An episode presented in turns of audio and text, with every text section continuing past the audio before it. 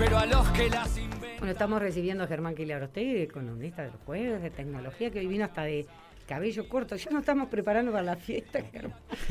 es una chance. Buenos días, mi cabello. La gente no te puede ver. No, mi nuevo, mi nuevo corte, Corte de cabello de ha pelo. generado, ha generado comentarios Eh, por todos lados. ¿Cómo se nota Se ve que tenés hijos que- jóvenes? Se eh? ve que ¿Cómo mi se peluquero nota? este, Claro, el peluquero una- está cheto Darme una también. impronta moderna Claro. que no, no es habitual con mi Sí. persona, entonces llama la atención.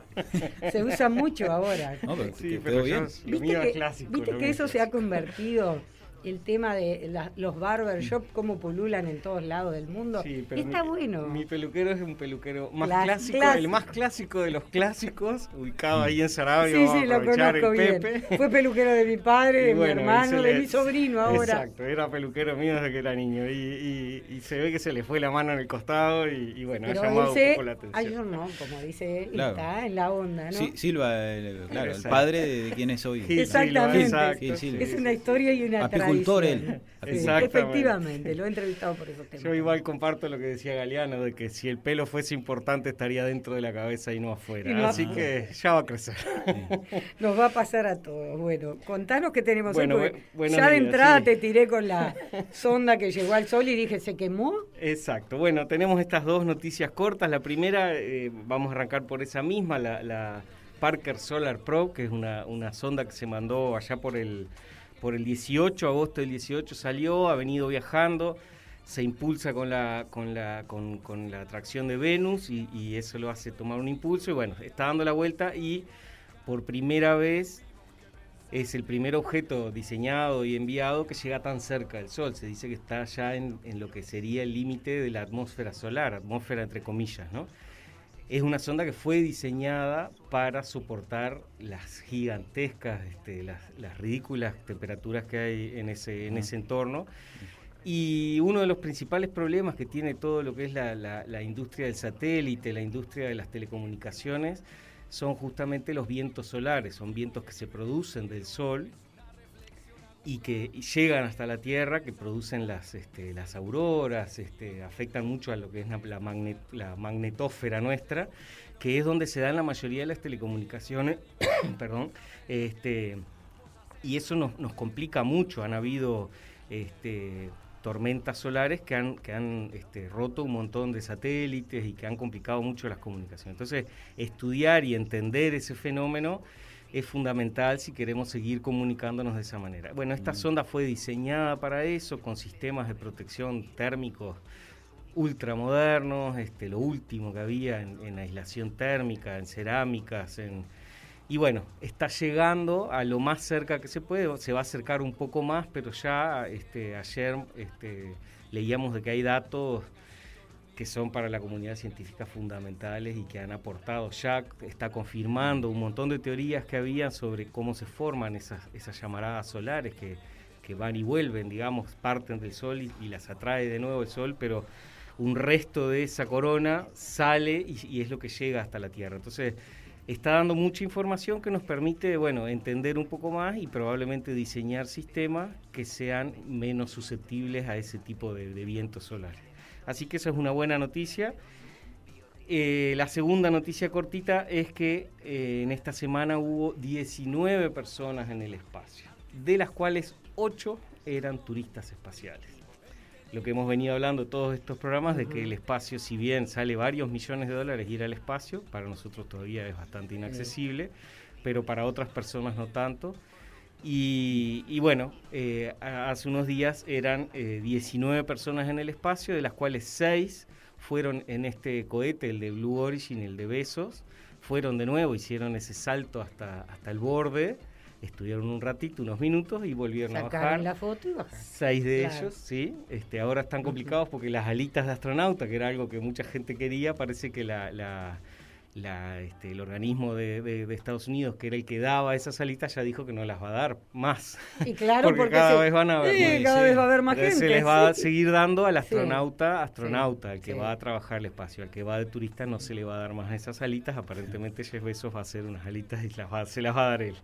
Y Pero bueno. es que por ese precio tendrían que estar incluidos. Sí, sí. Seis, seis personas fueron en ese aparato y dos son unos japoneses que a lo mejor escucharon, porque la noticia ha salido por todos lados, este, multimillonarios japoneses, este, que fueron a la estación espacial y están en la estación espacial. Eso sí, el viaje fue un poco más lejos, salió muchísimo más caro y están este, colaborando con la ciencia. Fueron como turistas, pero a su vez están colaborando haciendo experimentos, este, comportamiento de la microgravedad, etcétera. Pero bueno, lo, para mí lo más relevante de esto es eso, es que logramos tener ocho personas que pagaron por su, por su, este, su ticket, digamos, y fueron hasta arriba y están allá.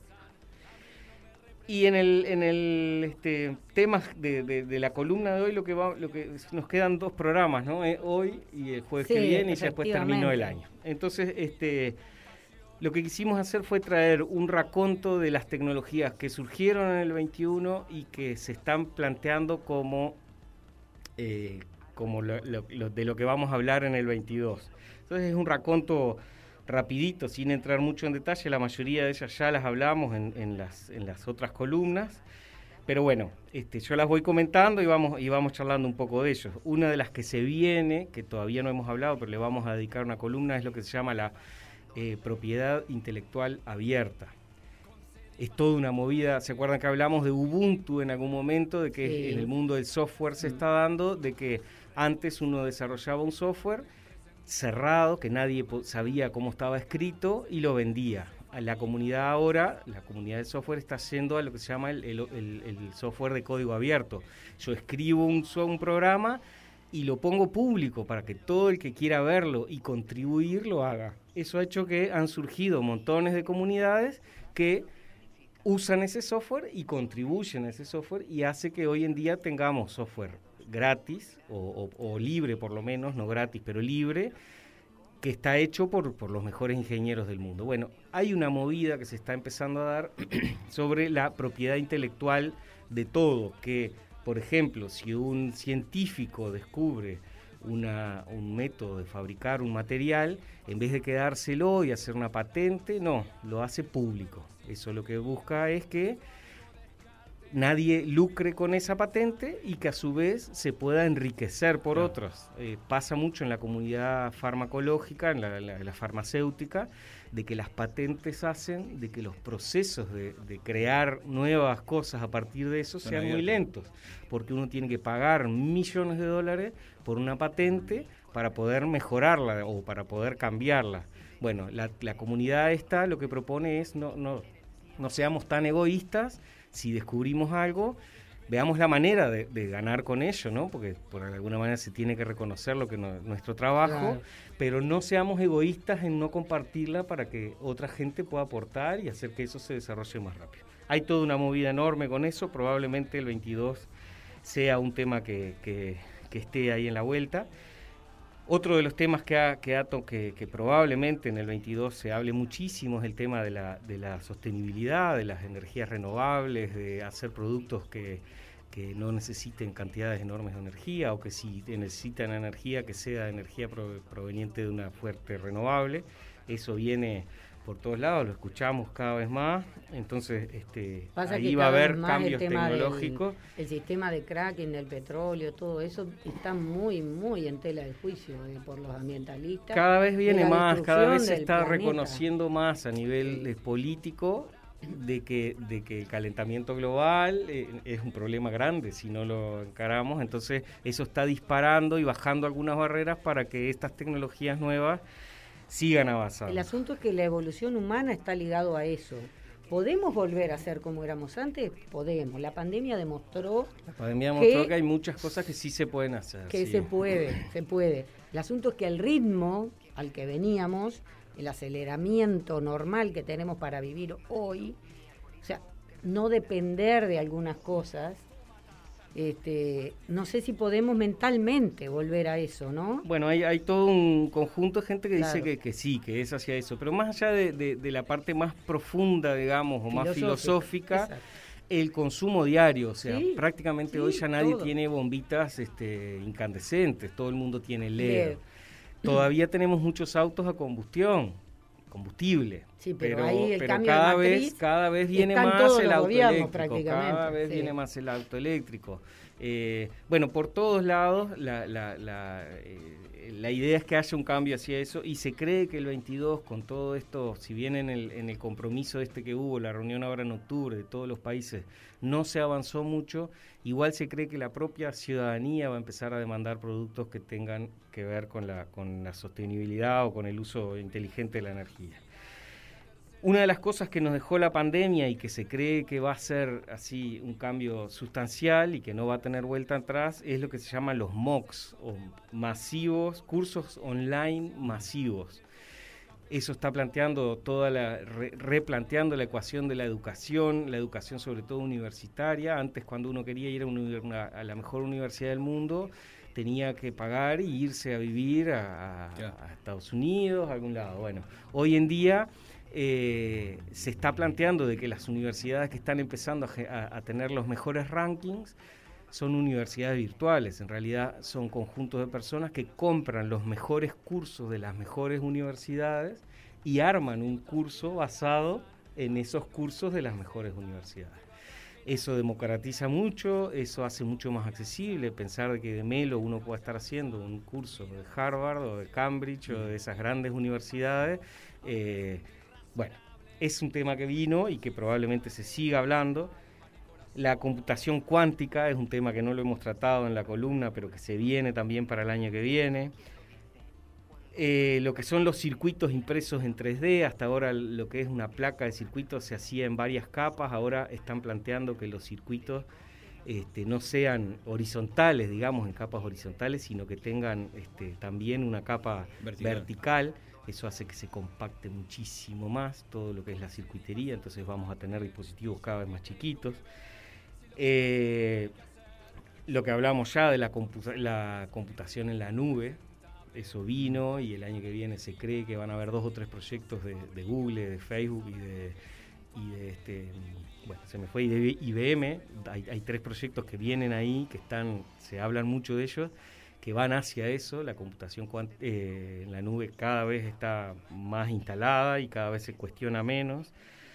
IoT, que hablamos, Internet de las Cosas, ¿se acuerdan que hablamos de que cada dispositivo que tengamos nuevo no sea un dispositivo Sí. aislado, sino que tenga una, una conexión a Internet y eso nos permita de que, de que lo podamos usar desde, la, desde el celular, co- comandar, digamos.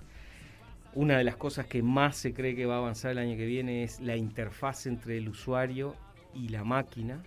En el programa pasado hablábamos de que uno le puede hablar al celular, que antes era muy difícil que el celular te entendiera, y hoy te entiende perfecto. Si uno aprende a darle las órdenes, el celular te interpreta. Bueno, se estima que el año que viene pueden llegar a empezar a desaparecer los teclados. El teclado como tal ya dejará de tener sentido, porque si uno puede dictarle a una computadora, ¿para qué necesita el teclado, no? Y si uno puede hacer gestos con las manos, con los ojos, y, hay algún dispositivo que te entiende tus gestos, como que el teclado pasa a un segundo lugar. Se cree que el año que viene va a ser uno de esos, esos hitos en los cuales el teclado va a empezar a quedar este, ahí, medio que fuera de, fuera de juego. La impresión 3D, se, se- también el año que viene hay una, una gran... Este, un- se cree que va a empezar a, usarse más masivamente. Eh, y bueno, los robots, los robots, este, hay dos o tres compañías, Boston Dynamics, que ha hecho un robot que ya está cambiando todo, todo lo que es la, la parte arriesgada para el ser humano, todo el trabajo arriesgado para el ser humano en minería, en, en entornos hostiles, todo eso ya lo hace hoy un Acá en robot. Uruguay tenemos un perrito. ¿Hay un perrito? Sí, hay uno, sí. Ah, parece- Bien. Sí, lo vi el otro día. Bueno, hay uno, el de Boston Dynamics, es un perrote amarillo, Sí. que ese ha hecho de todo, es un robot muy caro, pero que bueno, viene cambiando. Y, y, eh, Elon Musk, el de nuestro, el de Tesla y, y SpaceX, dice que el año que viene va a tener el robot. La semana pasada se presentó un robot, eh, una- un rostro, un- un- una, una cara, que por primera vez imita a una cara humana con todos sus gestos y es muy difícil de Eso sí reconocerla.